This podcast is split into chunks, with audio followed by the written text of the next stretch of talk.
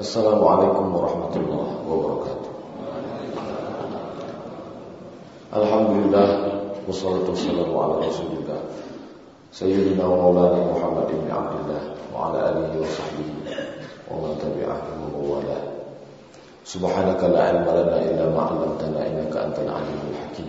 Rabbi shrah li sadri wa yassir li amri wa hlul 'uqdatam min lisani yafqahu qawli.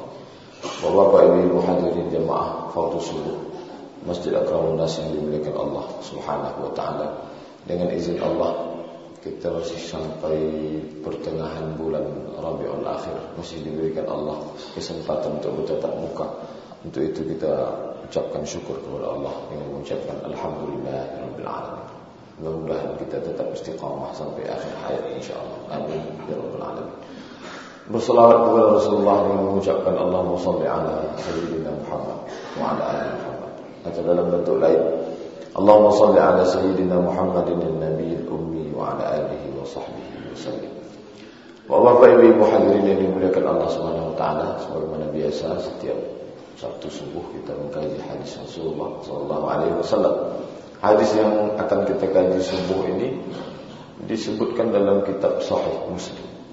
Sahih Muslim diriwayatkan dari sahabat Nabi Abdurrahman bin Sakhar Ad-Dawsi atau lebih kenal selalu kita sebut dengan Abu Hurairah radhiyallahu anhu. Hadis ini agak panjang dari biasanya dan kalau kita bagi potong menjadi tujuh bagian. Nabi tak menyebutkannya satu, dua, tiga, empat, lima, enam, tujuh tidak. Tapi sebagian para ulama yang mensyarah atau menjelaskan hadis ini dibagi menjadi tujuh bagian. Kalau Rasulullah Sallallahu Alaihi Wasallam, Rasulullah bersabda, bagian yang pertama, man an mu'minin kurbatan min kurabid dunya, nafasallahu anhu kurbatan min kurabi yaumil qiyamah. Siapa yang melepaskan satu kesulitan dari kesulitan dunia pada seorang mukmin maka Allah melepaskannya dari kesulitan pada hari kiamat. Ini dunia, ini akhirat. Ini kesulitan orang lain, ini kesulitan kita. Ketika kita melepaskan kesulitan orang lain, kurbatan, satu kesulitan orang lain kita lepaskan, maka Allah akan lepaskan kita satu kesulitan di antara berbagai kesulitan hari kiamat. Jadi ketika orang sedang menolong orang lain, selama ini kalau kita bantu orang lain, maka yang terlintas di pikiran kita, kita sedang melepaskan orang lain dari kesulitan dirinya. Lalu muncul dalam diri kita, mungkin terlintas entah datang dari setan atau terlintas dalam lintasan hati kita, saya sedang menolong kamu. Kalau bukan saya, maka kamu dalam kesulitan. Kalau bukan karena saya, dan lain sebagainya. Tapi sebenarnya kalau kita tengok hadis ini, ketika kita mampu melepaskan orang lain dari kesulitan dunia, maka sesungguhnya kita sedang melepaskan diri kita dari kesulitan, berbagai kesulitan pada hari kiamat. Ketika kita menghadap Allah Subhanahu wa taala, maka akan banyak sekali kesulitan yang kita hadapi.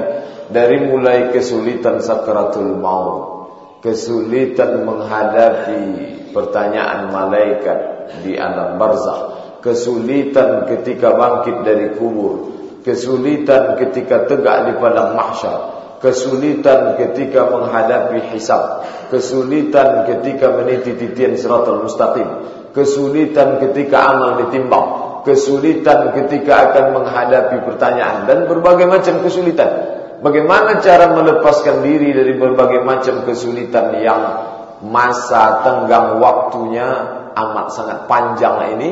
Maka kata Nabi sallallahu alaihi wasallam cara melepaskannya adalah man nafasa an mu'minin kurbatan min kurabid dunya nafasallahu anhu kurbatan min kurabi yaumil qiyamah. Siapa yang mampu melepaskan orang lain dari satu kesulitan maka Allah akan lepaskan dia dari berbagai macam kesulitan pada hari kiamat jadi cara menghitungnya Jangan kita hitung berapa kesulitan orang yang sudah kita lepaskan.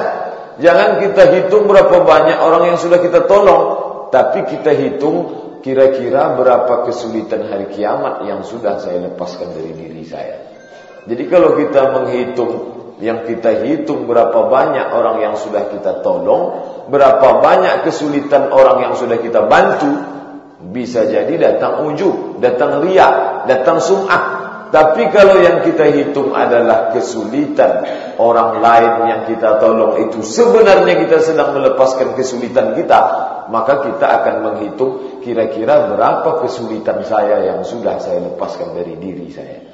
Tapi kita tak menghitung berapa kesulitan orang yang sudah saya tolong, berapa biaya yang sudah saya bantu, berapa mahasiswa yang sudah saya lepaskan dari kesulitan kuliahnya, berapa orang yang sudah saya lepaskan dari makan minumnya dan lain sebagainya. Tapi kita akan hitung berapa kesulitan akhirat pribadi saya yang sudah terlepas dari diri saya.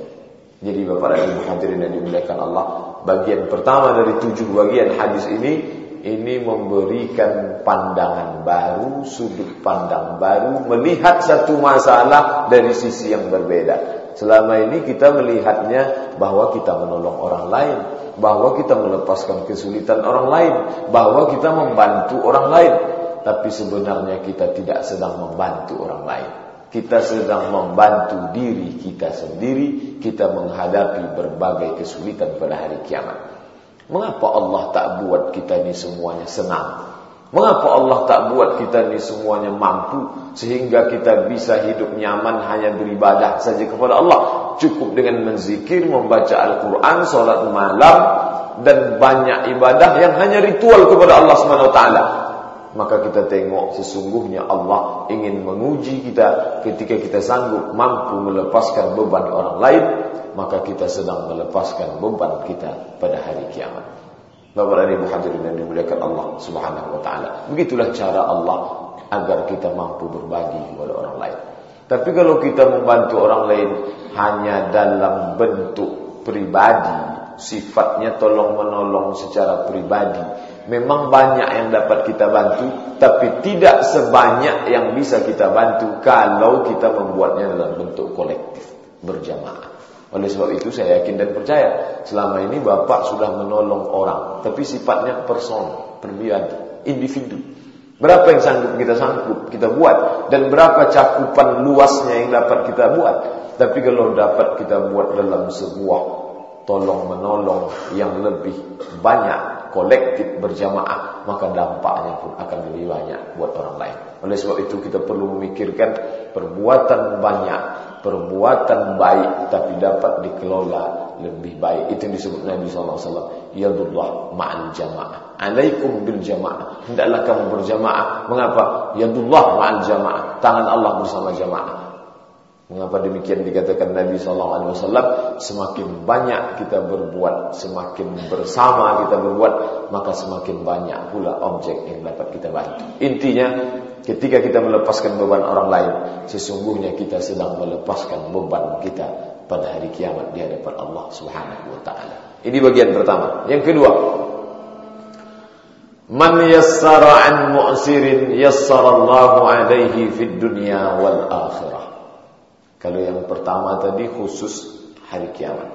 Tapi yang kedua ini man yassara an mu'sirin yassarallahu alaihi yaumal qiyamah fid dunya wal akhirah.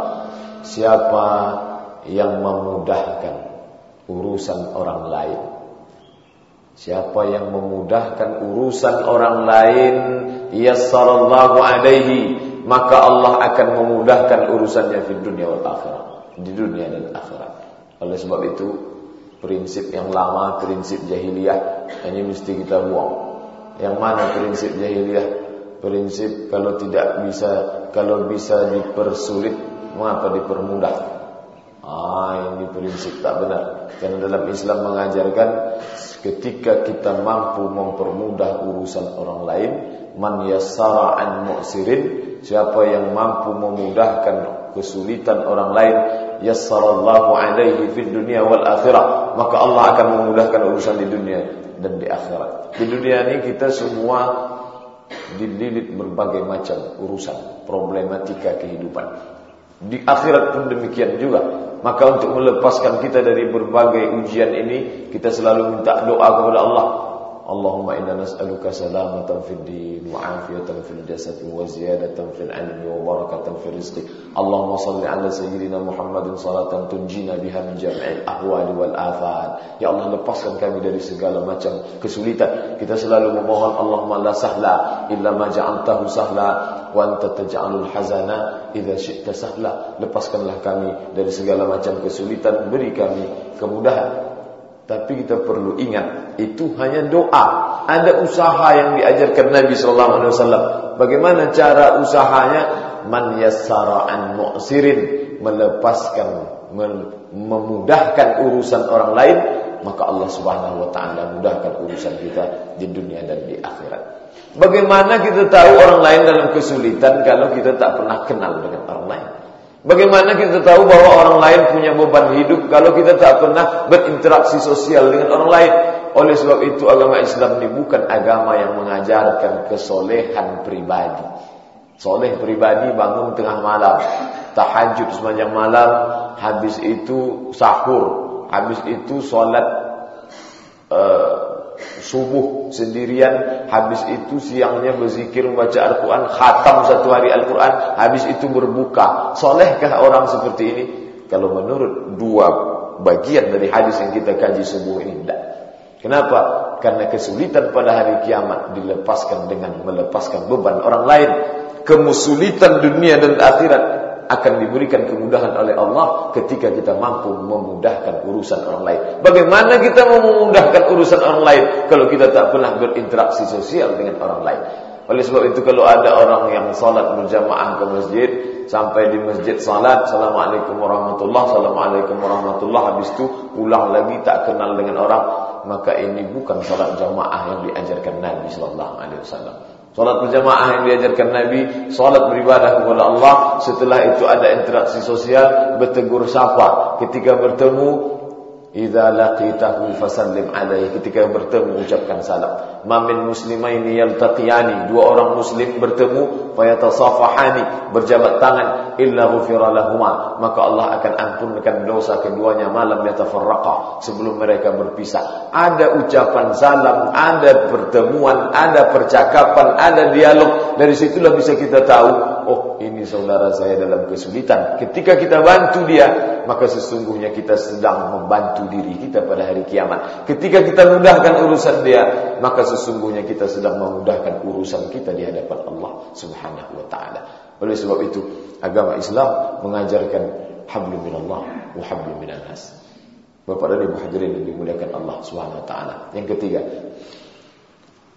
man satara musliman satarahu Allah fid dunya wal akhirah. Bagian yang ketiga, man satara musliman satarahullahu fid dunya wal akhirah siapa yang menutupi aib orang muslim satarahullahu fid dunya wal akhirah maka Allah akan menutup aibnya di dunia dan di akhirat oleh sebab itu kita ni tak ada yang lepas daripada aib banyak sekali aib cacat dosa silap salah al insanu makanul khata' wal nisyan Manusia itu tempatnya salah dan lupa.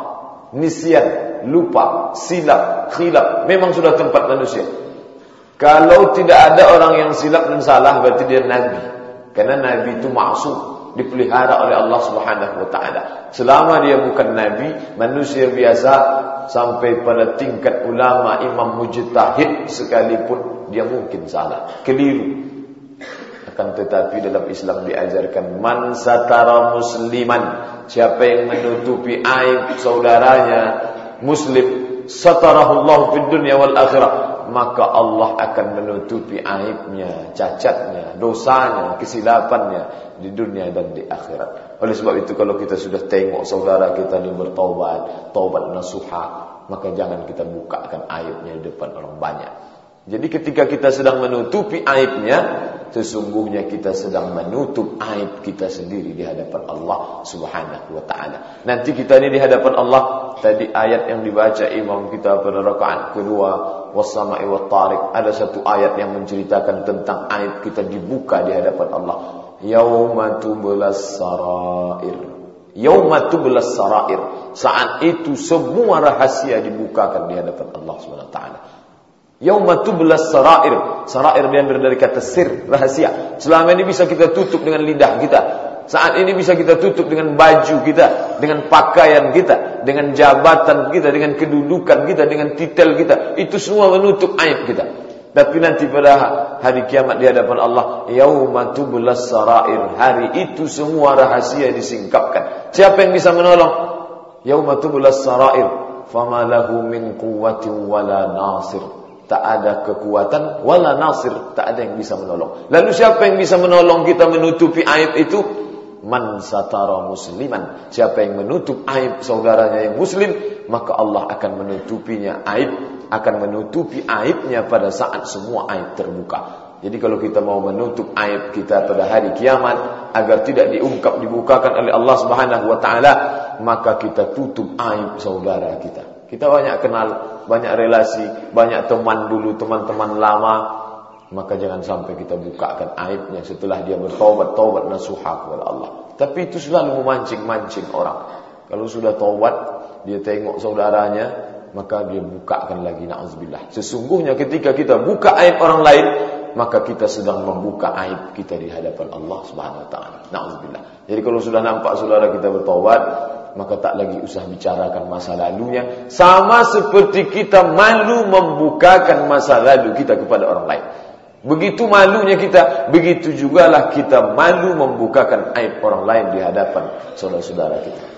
Jadi kalau sudah nampak saudara kita ini bertobat nasuha, ikut sholat berjamaah bersama kita, ikuti pengajian dan lain sebagainya, sudah berubah perilakunya, yang lagi kita bukakan, berzikir dia, maka kita tutup aibnya. Tapi biasa manusia ini terpancing untuk membuka aib orang lain. Siapa yang memancing? Syaitan. Zuyyina lahum su'u a'malihim. Setan menghiasi manusia untuk membukakan aib orang lain. Ha, Pak Ustaz, coba Ustaz tengok tu yang di sana. Goyang kepalanya waktu berzikir. Itu sekarang aja tu Pak Ustaz. Dulu waktu sama-sama kami diskotik begitu juga lah goyang kepalanya. Ah, ini tak boleh. Tak boleh. Kalau sampai kita bukakan aibnya, maka Allah bukakan aib kita di hadapan Allah. Ketika terlintas di lidah kita, terlintas di hati kita untuk membukakan aib orang lain, ingat, kita pun punya aib. Kita pun punya masa lalu, kita pun punya silap dan salah. Kalau kita ingin itu ditutupi Allah pada hari yaumatublas sarair, pada hari dibukakannya aib, maka kita tutup aib saudara kita. Kadang orang ada ketika sudah bertobat ni agak over sikit. Taubat ni oh, boleh over sikit.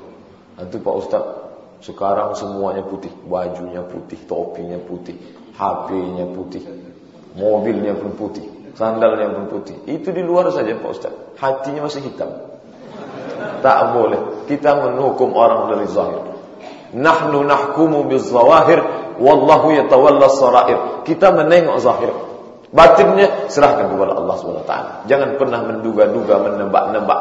Ya ayuhalladzina amanu, hai orang beriman, ijtanibu katsiran minaz zan.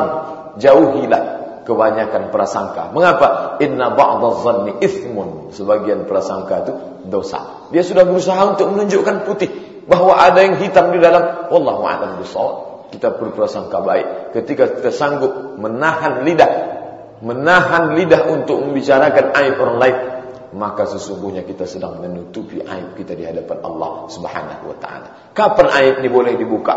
Ada boleh dibuka sebagian, ada boleh dibuka semuanya. Kapan dibuka sebagian? Pada kasus tertentu yang membutuhkan memang aib perlu dibuka di pengadilan. Ketika kita sebagai saksi, ini boleh kita buka. Tapi sebagian di situ saja. Apa betul dia ini terlibat dalam kasus ini? Jangan ingat hadis ini kata Ustaz subuh Sabtu kemarin kita tutup aib. Oh bukan. Ini tak berlaku. Ah, ini tak berlaku. Mesti diceritakan. Apa betul kamu melakukan ini? Ada sebagian orang memakaikan hadis ini tidak pada tempatnya. Betul kamu melakukan ini bersama uh, si fulan? Saya tidak ingat. Betul melakukan ini? Saya lupa. Oh, ini tak bisa pakai. Ini berlaku pada orang yang sudah bertobat tobat nasuha lalu dia menutupi dirinya di hadapan Allah maka kita bantu dia untuk menutupi masa lalunya. Dalam Islam diajarkan kalau sudah orang bertobat maka Allah ampuni dosanya bahkan Allah ganti hasanah sayyiatihim hasanat sayyiat yang jelek-jelek diganti Allah Subhanahu wa taala dengan hasanah yang baik-baik. Bukan sekedar Allah ampuni, tapi Allah ganti yang sayyiat itu dengan hasanah. Oleh sebab itu kita bantu dia, bantu melupakan masa lalunya dan kita pun sedang membantu diri kita menutupi aib kita. Boleh dibuka sebagian ketika kita bertindak sebagai saksi, tapi tidak untuk kita ceritakan kepada orang banyak, kepada hakim, kepada uh, orang-orang uh, yang berkaitan dengan perkara tersebut. Kapan baru boleh dibuka semuanya? Ketika ini orang tidak bertaubat dan memudaratkan orang lain. Kalau tidak kita tutupi, dia akan memudaratkan orang lain. Ada tipi, tipikal, tipe, model manusia ini uh, menipu. Tipu sana, tipu sini, semua. Penipu, penipu cap gayung, cedok sana, cedok sini. Ah ini orang model seperti ini mesti kita bukakan. Dibukakan. Kamu kalau sampai si Fulan meminjam uang dengan kamu, jangan kasih. Kenapa? Karena si Fulan pernah dia tipu, si Fulan pernah dia tipu, si Fulan. Orang seperti ini mesti. Mengapa? Karena menimbulkan mudarat. Oleh sebab itu ahli hadis, kalau bapak ibu baca nanti dalam ada satu ilmu dalam cabang ilmu hadis namanya ilmu jarh wa ta'dil. Di situ memang disebutkan fulan kadzab, si fulan pendusta. Loh, tapi katanya Pak Ustadz menutupi aib orang lain. Mengapa disebut pendusta? Supaya jangan sampai ceritanya didengar. Karena bercampur aduk antara hadis dengan cerita bohong. Ini tak boleh. Fulan kazab. Fulan su'ul hifz. Si fulan ini hafalannya kacau. Berbolak balik. Kalau menjelaskan hadis. Jangan dengarkan cakapnya. Nah, itu boleh. Mengapa? Karena ada mudarat yang ditimbulkan kalau tidak disampaikan. Nah, jadi nanti kalau ada Bapak Ibu baca dalam sebagian riwayat ulama membukakan aib orang lain, itu bukan berarti dia tidak mengamalkan hadis ini, tapi dalam kasus tertentu ada mudarat yang ditimbulkan, maka dalam hal ini boleh. Dulu ada istilahnya kalau orang yang alim itu disebut dengan alim atau ulama atau muhaddis, ahli hadis atau mufassir, ahli tafsir atau faqih, ahli fiqih. Tapi ada pula yang disebut dengan Qusas. Qusas ini diambil dari kata kisah. Kisah artinya tukang kisah. Ha. Dia sama, sama-sama di masjid juga. Sama-sama berbicara depan orang banyak. Tapi dia tidak pakai ilmu. Berkisah saja. Berkisah. Tukang kisah inilah yang banyak meriwayatkan hadis-hadis palsu. Hadis da'if. Suatu ketika duduklah Imam Ahmad bin Hanbal bersama sahabatnya di dalam suatu masjid di Irak. Lalu si Qusas ini bercerita. Apa kata si Qusas? Saya riwayatkan hadis dari Imam Ahmad bin Hanbal. Rasulullah bersabda, "Man qala la ilaha illallah," siapa yang menyebutkan kalimat la ilaha illallah, maka Allah jadikan dalam satu kalimat satu huruf itu 70 ribu burung.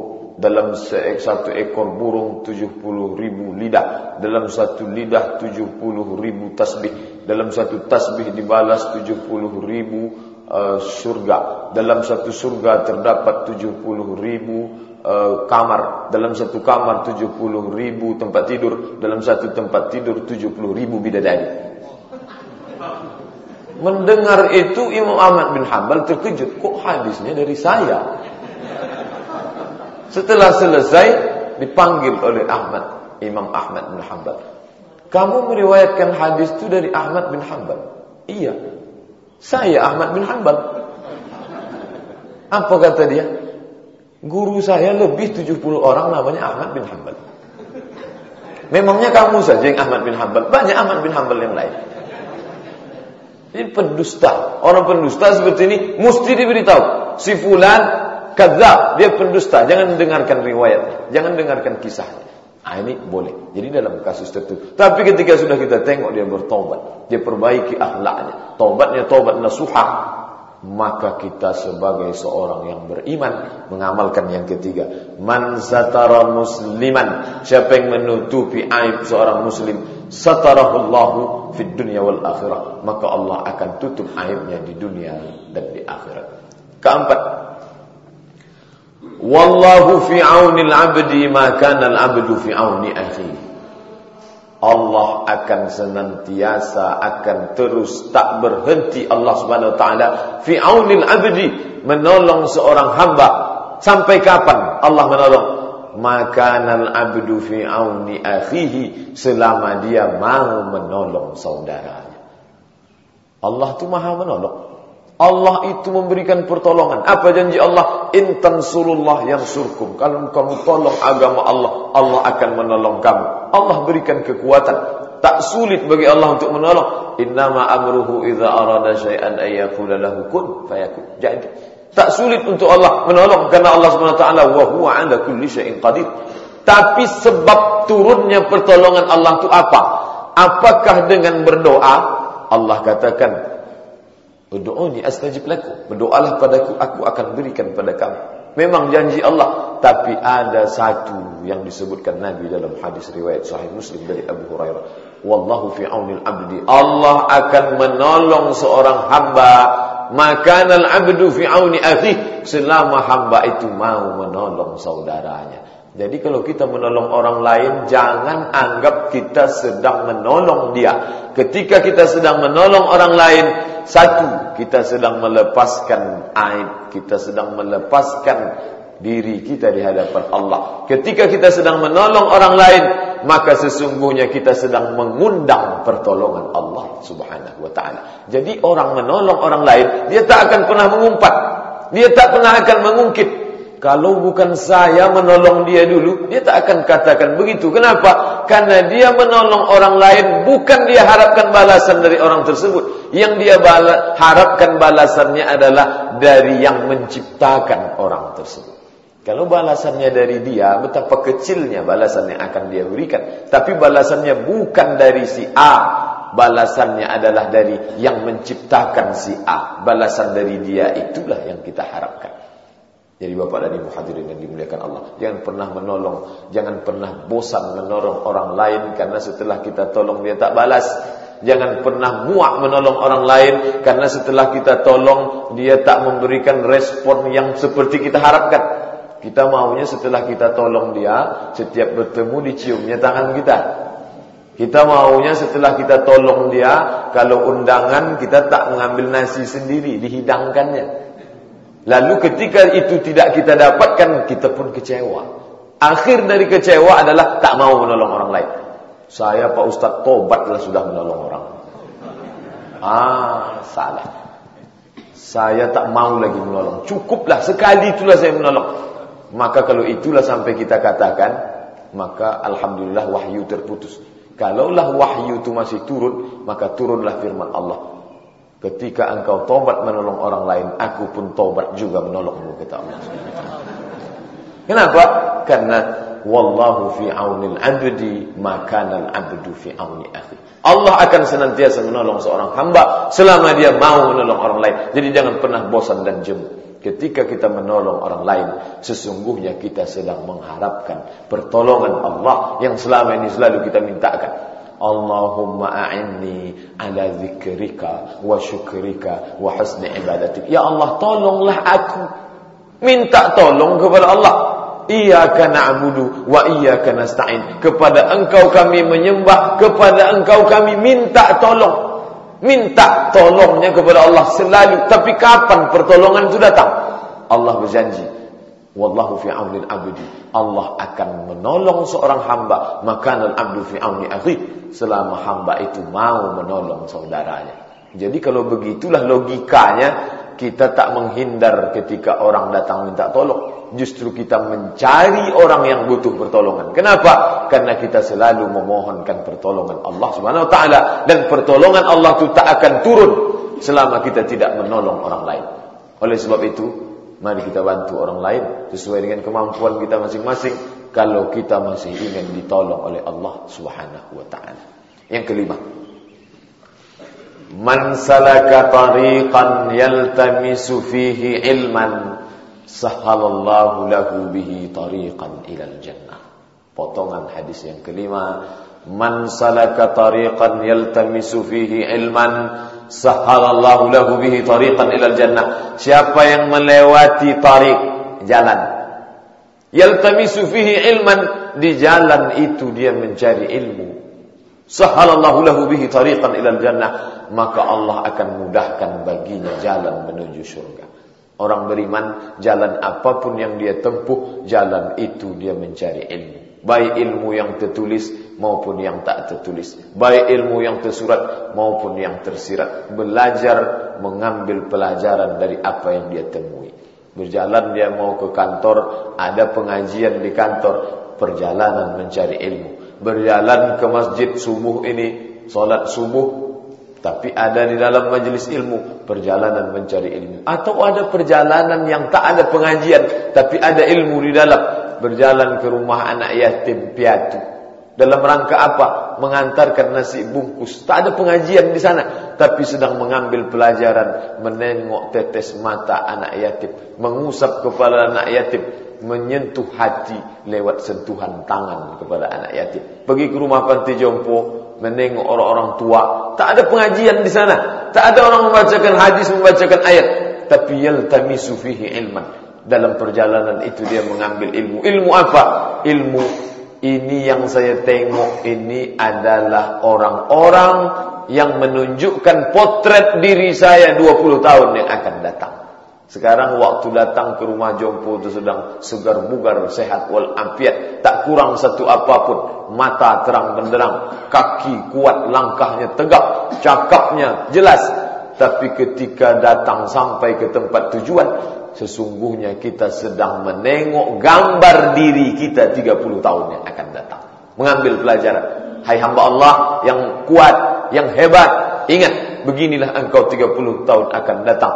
Wa man faman nu'ammirhu nunakkishu fil khalqi. Siapa yang kami panjangkan umurnya kami kembalikan kejadiannya. Bagaimana bentuknya? Selama ini hanya baca di buku. Selama ini hanya dengar di hadis dalam pengajian tapi ketika menengok langsung di situ kita sedang mengambil pelajaran tidak masuk lewat telinga tapi pelajaran itu masuk lewat mata menuju ke dalam hati. Oleh sebab itu apa kata Nabi?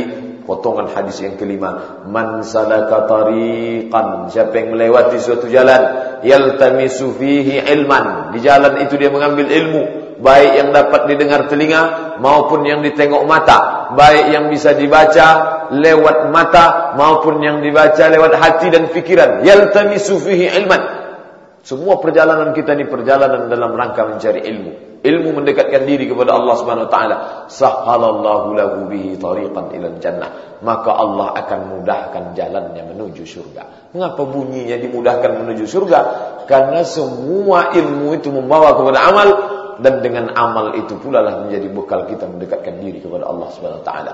Jadi bapak dan ibu, apapun nama perjalanan itu, perjalanan dinaskah namanya, menghadiri seminarkah namanya, kunjungan keluar kotakah namanya, kalau ada di tempat itu pengajian hadiri datangi walaupun sulit walaupun susah.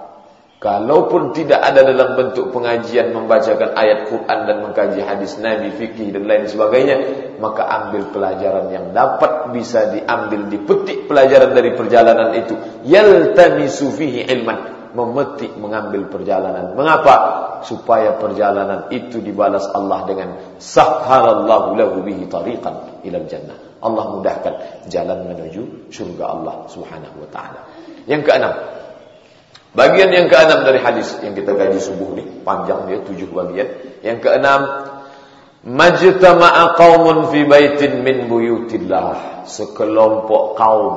Kalau disebut kata kaum dalam bahasa Arab lebih dari dua. Dua, tiga, empat, lima, enam itu sudah kaum. Majtama'a qaumun fi baitin min buyutillah. Sekelompok kaum berkumpul di rumah Allah, di masjid. Yatsluna kitab Allah membaca kitab Allah. Wa yatadarasunahu bainahum. Mengkaji isinya.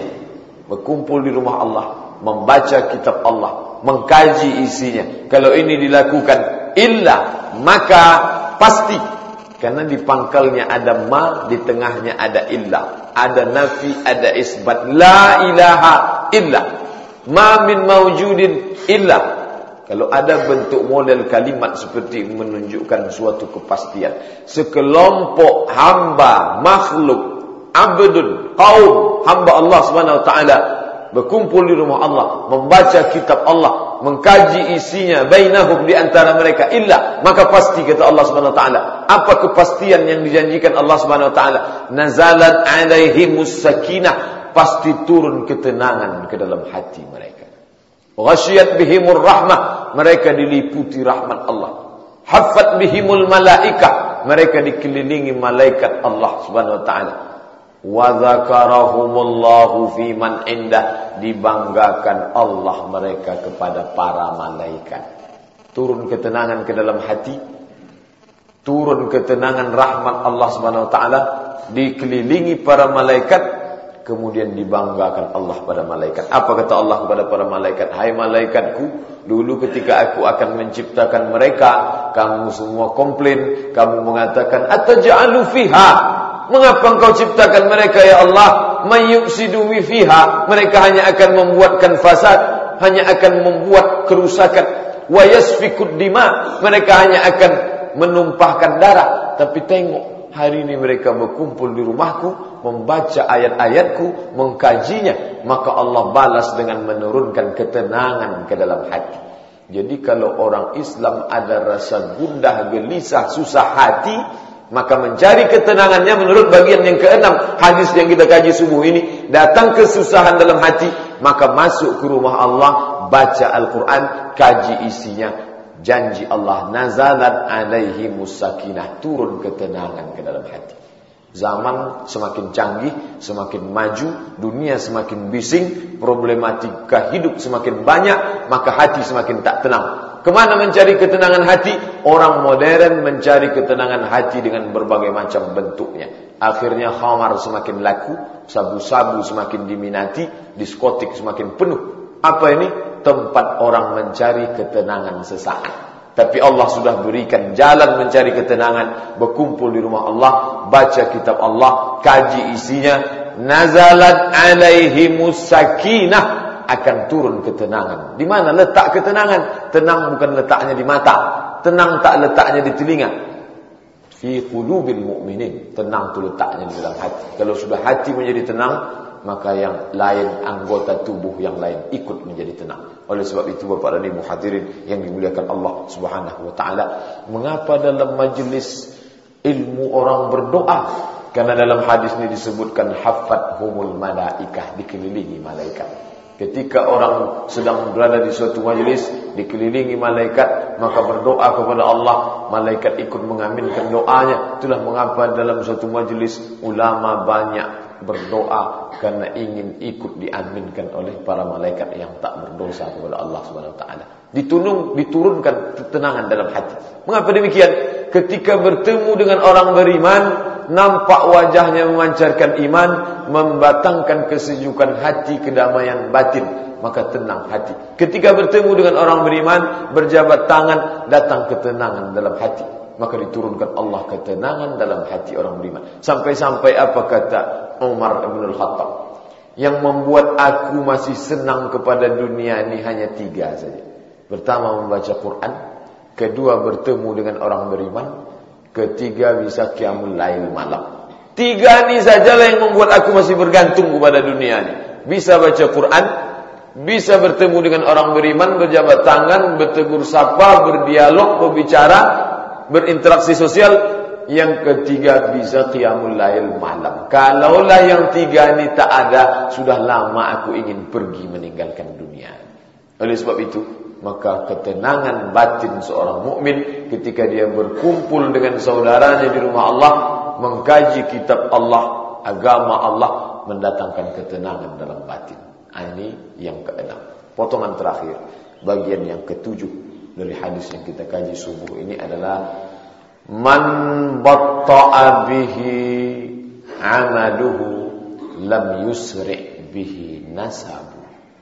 Man batta'a bihi amaluhu lam yusri bihi nasabu. Kalau terjemahan harfiahnya siapa yang lambat amalnya nasabnya tak membuatnya cepat. Kalau dibuka kamus potong perkata begitulah terjemah Siapa yang amalnya lambat, nasabnya tak membuatnya cepat. Oleh sebab itu tak bisa baca hadis, baca Arabnya, terjemahkan pakai Google bahasa Indonesia, tak ketemu maknanya. Maka mesti dibaca, kalau baca Quran tak paham ayat, baca tafsir. Tafsir Tabari, tafsir Ibnu Katsir, tafsir Al-Misbah bahasa Indonesia, Al-Azhar dan lain sebagainya. Kalau hadis tak paham, baca buku penjelasan hadis. Namanya tidak tafsir, tapi kitab syarah. Oleh sebab itu hadis ini ada dalam Sahih Muslim. Syarah Sahih Muslim dikarang oleh Imam Nawawi rahimahullah. Penjelasan kitab yang ada dalam Sahih Muslim namanya Syarah Nawawi ala Sahih Muslim. Apa kita Imam Nawawi menjelaskan? Siapa yang lambat amalnya, nasabnya tak membuatnya cepat. Orang Arab jahiliyah dulu orang diukur tidak dari amalnya. Orang didudukkan di satu majelis, kalau dibuatkanlah kursi ini VIP, ini VIP, ini yang paling bawah. Orang didudukkan di majelis itu yang ditengok bukan amalnya, tapi yang ditengok dia anak siapa, nasabnya. Kalau orang Quraisy dudukkan di atas, kalau orang Arab dudukkan di atas, tapi kalau yang non Quraisy bukan orang Arab dudukkan di bawah. Datang Nabi membantah, man batta'a amaluhu. Siapa yang amalnya lamban lam yusri' bihi nasabuhu. Nasabnya tak membuatnya cepat. Seseorang bisa berada di tingkat itu bukan karena nasabnya.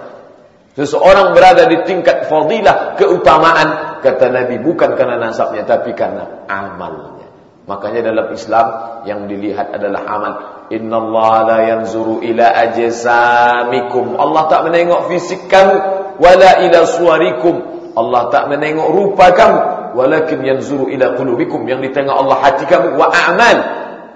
Bentuk jamak dari amal a'mal. Yang ditengok Allah adalah a'mal hamal perbuatan kamu. Oleh sebab itu ketika Nabi mengumpulkan paman-pamannya bahkan anak kandungnya beramallah kamu Aku tidak bisa menolong kamu pada hari kiamat kata Nabi wasallam. Makna Nabi tak bisa menolong bukan berarti Nabi tak bisa beri syafaat. Nabi tak bisa beri syafaat kalau orang ini tidak beriman dan tak beramal. Oleh sebab itu amal itulah yang menolong diri kita. Kalau Quraisy yang punya nasab dengan Nabi tak bisa menolong apalagi kita yang begitu jauh baik ditengok dari tahun lahir maupun dari jarak tempat maupun dengan nasab. Tiga sisi ditengok dengan Nabi kita jauh sekali. Kalau Bilal bin Abi Rawah nasabnya jauh. Bilal orang Afrika, orang Nubia, Nabi orang Arab. Tapi zamannya masih dekat dan jarak hidupnya dekat. Kalau kita tiga sisi, zamannya jauh, tempatnya jauh dan nasab jauh. Lalu apa yang mendekatkan kita dengan Nabi? Satu saja, amal. Satu-satunya yang mendekatkan kita dengan Nabi SAW adalah amal. Abu Talib itu dekat jaraknya dengan Nabi. Nasabnya dekat, tempatnya dekat, tahun sama dekat. Yang menjauhkan dia apa? Dia tak beriman kepada Allah SWT. Kita satu-satunya yang mendekat. Kalaulah yang satu-satu itu tidak ada dalam diri kita, lalu apa yang bisa mendekatkan kita dengan Nabi dan Allah Subhanahu wa taala. Oleh sebab itu potongan yang ketujuh ini menekankan lagi bahwa orang tak dilihat dari nasabnya. Apa kata pepatah Arab? Laisal fata man yaqulu kana abi wa innamal fata yaqulu ha Seorang tidak akan dikatakan aku karena ditengok bapaknya, keturunan siapa. Tapi yang ditengok adalah aku dirinya, amalnya, perbuatannya. Oleh sebab itu, mari kita tunjukkan kepada Allah, kita datang kepada Allah tidak membawa nasab. Yauma yunfakhu fihi sur, kita ketika ditiupkan sangkakala, ketika manusia dibangkitkan sangkakala ditiupkan fala ansaba. Bentuk jamak dari kata nasab ansab, fala ansaba, di situ tak lagi ditengok nasab. Nasab tak lagi dipertontonkan, dipertunjukkan di hadapan Allah. Tak lagi nampak darah biru, darah merah dan lain sebagainya. Apa yang dinilai? Walakin yanzuru ila qulubikum wa a'malikum. Yang ditengok Allah adalah amal. Kalaulah yang ditengok itu nasab. Kalaulah yang ditengok itu adalah pertalian darah. Maka yang layak masuk surga itu adalah Abu Lahab dan Abu Talib. Tapi justru Abu Lahab dan Abu Talib yang senasab dengan Nabi tak masuk surga. Tapi yang masuk justru yang tak senasab. Bilal bin Abi Rabah, Miqdad bin Aswad, Ammar bin Yasir, Sumayyah, Salman Al-Farisi yang tak ada hubungan dengan Arab sama sekali. Mengapa? Karena kata Nabi bagian yang ketujuh, Man batta'a bihi amaluhu, lam yusri' bihi nasabuhu. Yang dilihat bukan nasab tapi yang dilihat adalah amal di hadapan Allah Subhanahu wa taala. Bapak dan Ibu hadirin yang dimuliakan Allah Subhanahu wa taala, itulah tujuh bagian hadis yang kita kaji pada kesempatan ini. Intinya eh, banyak yang dapat kita petik pelajaran. Intinya tujuh poin ini adalah untuk kembali kita membangun semangat tolong menolong karena kita sedang menolong diri kita, menutup aib orang lain karena sedang menutup aib kita dan terakhir kita ini dinilai adalah dari amal bukan dari nasab kita. Oleh sebab itu jangan berkecil hati karena kita bukan orang yang punya nasab darah biru dan jangan pula terlalu berbangga diri karena yang menolong kita bukan nasab tapi amal kita di hadapan Allah Subhanahu wa taala. Itu yang dapat saya sampaikan banyak silap salah, mohon maaf. Aku lu qauli hadza astaghfirullah li wa lakum sebagaimana biasa kita lanjutkan tanya jawab baik berkaitan dengan hadis tujuh bagian yang kita bagi menjadi tujuh ataupun yang berkaitan dengan masalah lain kepada Bapak Ibu dipersilakan. Aku lu qauli hadza astaghfirullah li wa lakum. Wassalamu alaikum warahmatullahi wabarakatuh